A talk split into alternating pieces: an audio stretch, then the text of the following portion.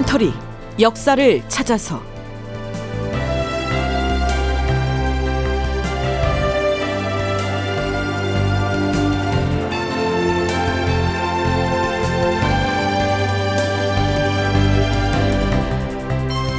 제 1204편 인조의 방어 대책 왜 남한산성인가? 극본 이상락 연출 황영선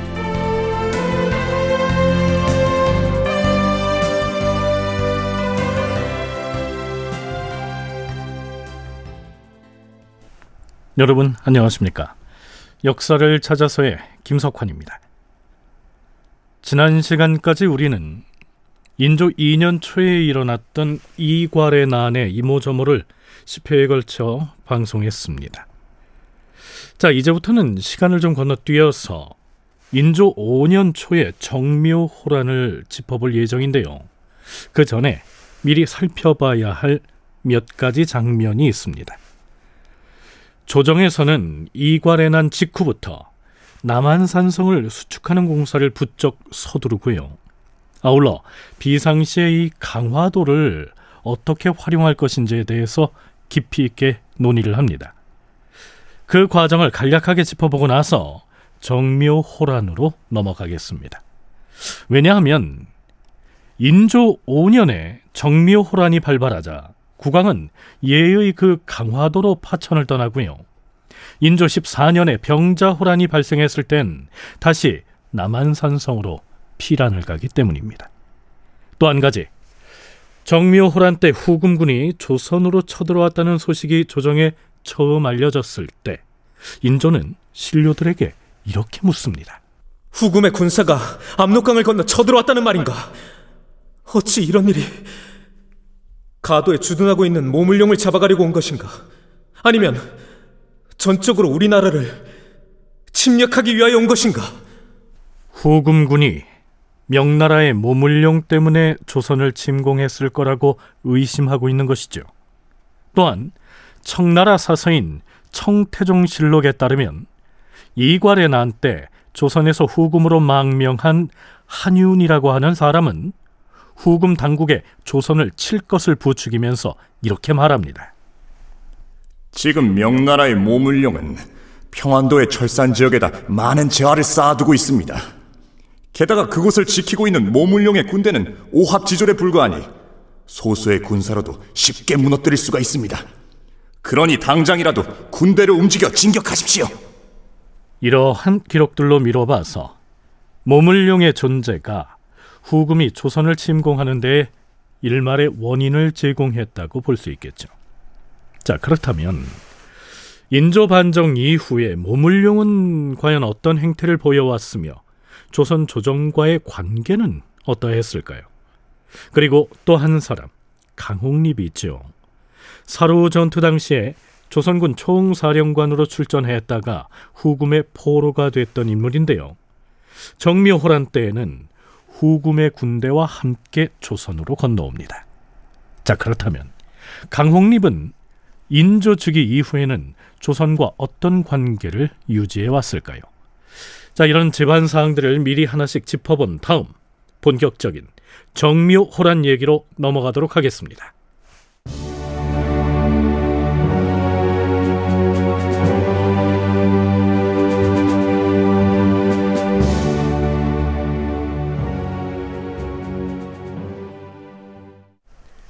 서기 1624년에 해당하는 인조 2년 3월 5일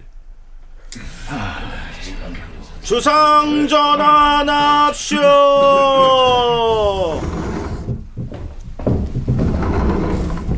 이날 저녁 시간에 인조가 자정전으로 나아가서 의정부 삼정승을 비롯한 비변사 당상들을 접견합니다. 인조가 이괄의 난을 피해서 멀리 충청도 공주로 파천을 갔다가 서울로 돌아온 때가 2월 18일이었으니까요. 그로부터 보름 남짓 지난 시점이었습니다.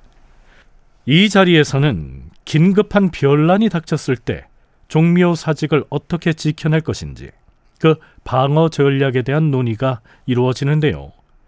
이괄이 도성을 점령하자 부랴부랴 멀리 공주까지 파천을 했었으니 당연히 무슨 대책을 세워야 했겠죠. 영의정 이원익이 먼저 입을 엽니다. 전하, 무엇보다 전하께서 정신을 가다듬으시고 다시 국사를 살피시기 위해서 계책을 꾀하시니 그 성심이 매우 지극하시옵니다. 신이 모름지기 수상의 자리에 있는지라 국사를 담당하고 싶지 않은 것은 아니오나 본디 제주와 국량이 모자란 데다 노병까지 날로 심해져서 나란 일을 논할 때 자주 참여하지 못하였사옵니다. 경을 만나기를 참으로 원했었는데 이제라도 만났으니 다행이요. 오늘은 무엇보다 도성의 방어 문제에 대한 의견을 들었으면 하오. 전하께서 지난해 말에 신에게 도체 찰사를 맡기실 때 신이 사양하여 싸우나 아직 사직을 윤호하지 않으셨사오니 신이 이번에 채찰사의 자격으로 한번 도성 바깥으로 나가서 나라를 방비하는 계책을 직접 살펴볼까 하옵니다. 어, 그래요. 그거 좋은 생각이요. 그리하시오. 전하, 이번에 겪었던 역적의 반란은 천고에 없었던 일이니 또다시 어찌 그런 변란이 있을 수 있겠사옵니까? 다만 서부 편방의 일이 매우 근심스럽사옵니다. 과인도 그 때문에 경들의 의견을 듣고자 하는 것이오. 이번에 강도에 대한 방어 대책은 강화 부윤 이성구에게 일임시켜 싸우나 강도는 구석진 곳이므로 온 나라를 호령하기에는 어려움이 있사옵니다.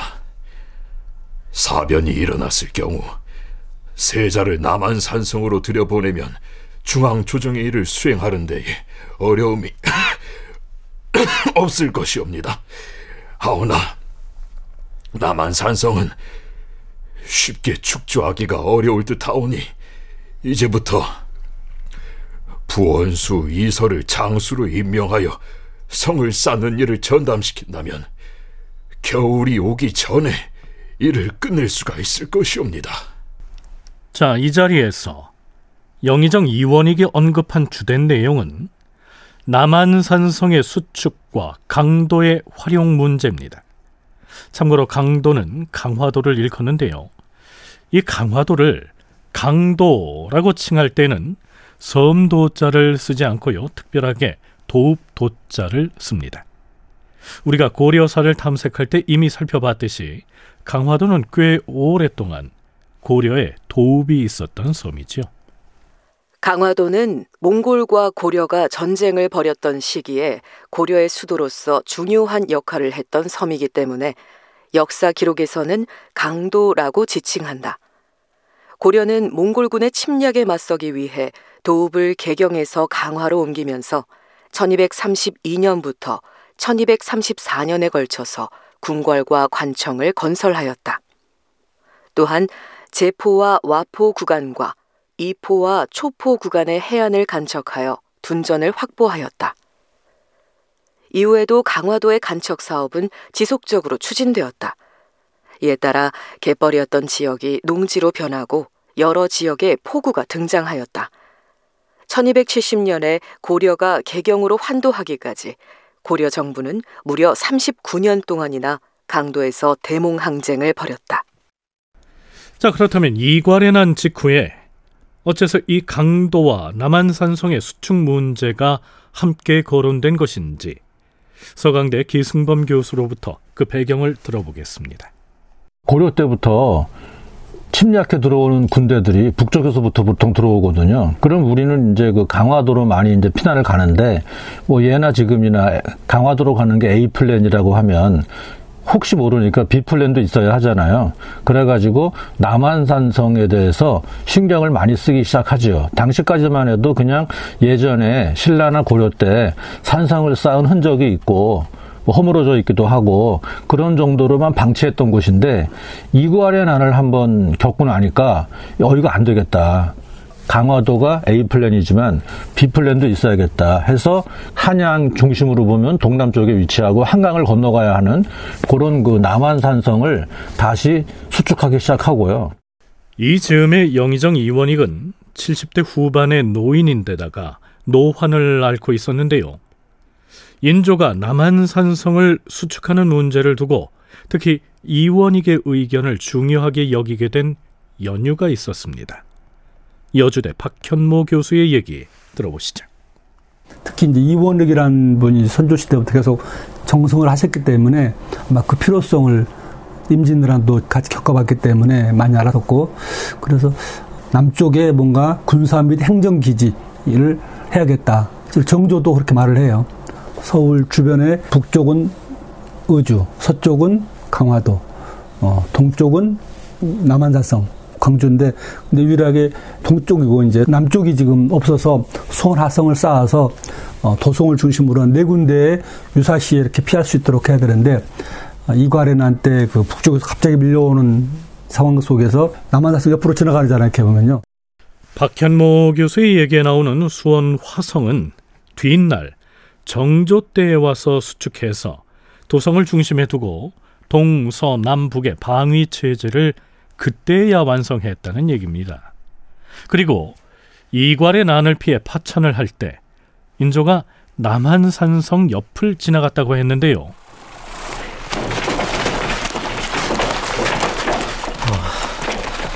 이제 도성을 벗어났는데 여기가 어디쯤인가?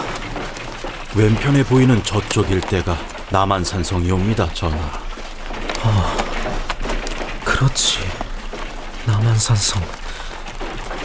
지금 산성은 어떤 상태인가?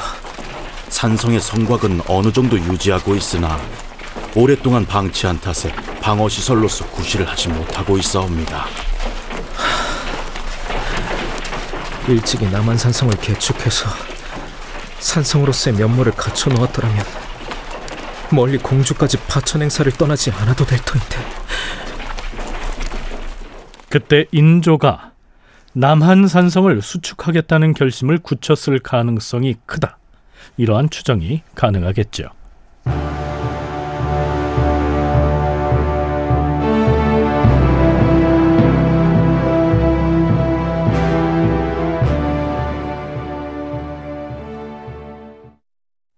자, 그러면 경덕궁의 편전에서 열렸던 인조와 대신들의 국방 대책 관련 내용을 좀 더 들어볼까요? 좌의정 윤방과 우의정 신흠 그리고 병조판서 김류의 의견 차례로 들어보시겠습니다. 전하, 신이 경기도 관찰사로 있을 때 강화도와 남한산성을 잘 정비하여 양쪽에 갖춰두면 나라가 위급할 때 힘이 될 수 있다고 주청드린 바 있사옵니다. 그래서 수차 그 방비책을 마련하도록 장계를 올렸사오나 결국 시행되지 못하였사옵니다. 주상 전하, 남한 산성을 쌓는 것은 국가적으로 매우 중요한 역사이옵니다. 옛날 백제의 임금도 이 성에 있었으니 이제 대대적으로 수선을 해야 하겠사오나 그렇다고 백성에게 부담을 지으면서 인민을 동원할 수는 없사옵니다. 전하, 당장 피폐한 처지의 백성들을 대대적으로 동원하기는 어렵사오니 먼저 그 산성 수축에 대한 공정을 정확하게 파악하고 헤아린 뒤에야 구체적인 계획을 세울 수 있을 것이옵니다. 얘기인즉슨 남한 산성 수축에 대한 필요성은 누구나 절감하고 있지만 그 때문에 백성들에게 과도한 세금을 물리고 축성 공사를 위해서 백성들을 대거 부역에 징발하는 것은 문제가 있다는 것입니다. 더군다나 국왕이 이괄의 난으로 도성을 비우고 피신을 했던 뒤끝이어서 인조에 대한 민심 역시 뒤숭숭했었죠. 자, 그래서 이원익은 이괄의 난 때 반란군 편에 섰거나 혹은 도망쳐 흩어졌던 포수들을 불러 모아서 축성공사에 동원하는 방안을 내놨던 것 같은데요. 이괄의 난 때 도원수로서 군사를 직접 지휘했던 우찬성 장만은 이게 좋은 방안이 아니라고 반대를 하고 나섭니다. 전하, 영의정의 생각은 도망쳤던 보스들에게 속죄하는 차원에서 성을 쌓게 한다. 이런 발상이온데 이것은 좋은 계책이 아니옵니다. 대개 보스들은 본신 놀고 먹는 사람들이옵니다. 하운데 그들에게 성 쌓는 일을 억지로 전담시키면 반드시 큰 원망을 일으킬 것이고 그리 되면 어떤 일이 생길지 모르옵니다. 축성공사는 어차피 백성의 힘으로 추진해야 하옵니다. 그리고 북방에서 쳐내려오는 후금 오랑캐를 피하는 방책은 강화도를 중심으로 세워야 하옵니다. 강화도와 남한산성 두 곳에서 모두 큰 공사를 일으키면 힘이 모자라서 양쪽 다 성취하지 못할 것이옵니다. 게다가 나라의 살림살이를 책임 맡은 호조 판서 심열은 또 이렇게 얘기합니다. 주상 전하, 성을 쌓는 일은 국가적으로 매우 큰 역사이옵니다. 따라서 백성에게 부담을 지우고 또한 고통을 요구하지 않고서는 불가능한 일이옵니다. 하운데 지금 백성들은 그 문제는 완풍군 이서로 하여금 나가서 상세히 살펴보라고 하였으니 그가 공역을 어찌하면 좋을 것인지를 조사하여 헤아릴 수 있을 것이오. 이서가 돌아오기를 기다렸다가 의논을 결정하도록 하겠소. 북방의 정세가 언제 어떻게 변해서 후금이 언제 쳐내려올 것인지를 알 수 없는 상황에서 다른 건 몰라도 강화도와 남한산성에 최소한의 방어 시설은 구축을 해야겠는데 이렇듯 여러 여건이 여의치 않았던 모양입니다. 자 그런데요. 서강대 기승범 교수는 이 시기 특히 남한산성 축성이 주요 현안으로 떠오르는 데엔 여타의 성들과는 구분되는 남한산성만의 특성 때문이라고 얘기합니다. 평양성, 한양성 성이 많은데 왜 자꾸 산으로만 가냐? 근데 그 조선시대의 성이라고 하는 것은 그 전투를 위한 요새 그런 의미도 있지만 행정구역을 구분한 그 의미가 더 강해요. 해서 영어로 얘기할 때 성을 캐슬로 생각하면 큰일 나고요. 벽을 둘러친 도시 외곽의 경계선 그런 의미가 강해요. 그러니까 싸움만 나면 일단 한양성을 버리고 강화도로 가거나 남한산성으로 가거나 그렇게 하는 것이죠. 우리가 고구려사를 탐색할 때 수나라나 당나라가 침공해 오면 모두가 산성으로 들어가서 방어전을 전개하는 모습을 숱하게 봐왔죠. 한양도성이나 평양성이나 의주성 등 우리가 성이라고 부르는 많은 곳들이 있지만 그 성들은 실상 어느 지역을 벽으로 둘러쳐서 놓은 울타리에 불과하다는 것입니다. 거기에 비해서 남한산성은 외부의 적이 쉽게 범할 수 없도록 요새지에 세워진 모름지기 산성의 조건을 갖추고 있다는 얘기입니다. 이어서 인조는 대신들에게 이런 질문을 하죠. 지금까지 우리가 논한 내용은 적을 피하려는 계책이지 적을 막으려는 계책은 아니지 않은가? 그럼 지금부터 적을 막으려면 어떻게 해야 하겠는지 말해보시오. 다큐멘터리 역사를 찾아서 다음 시간에 계속하겠습니다.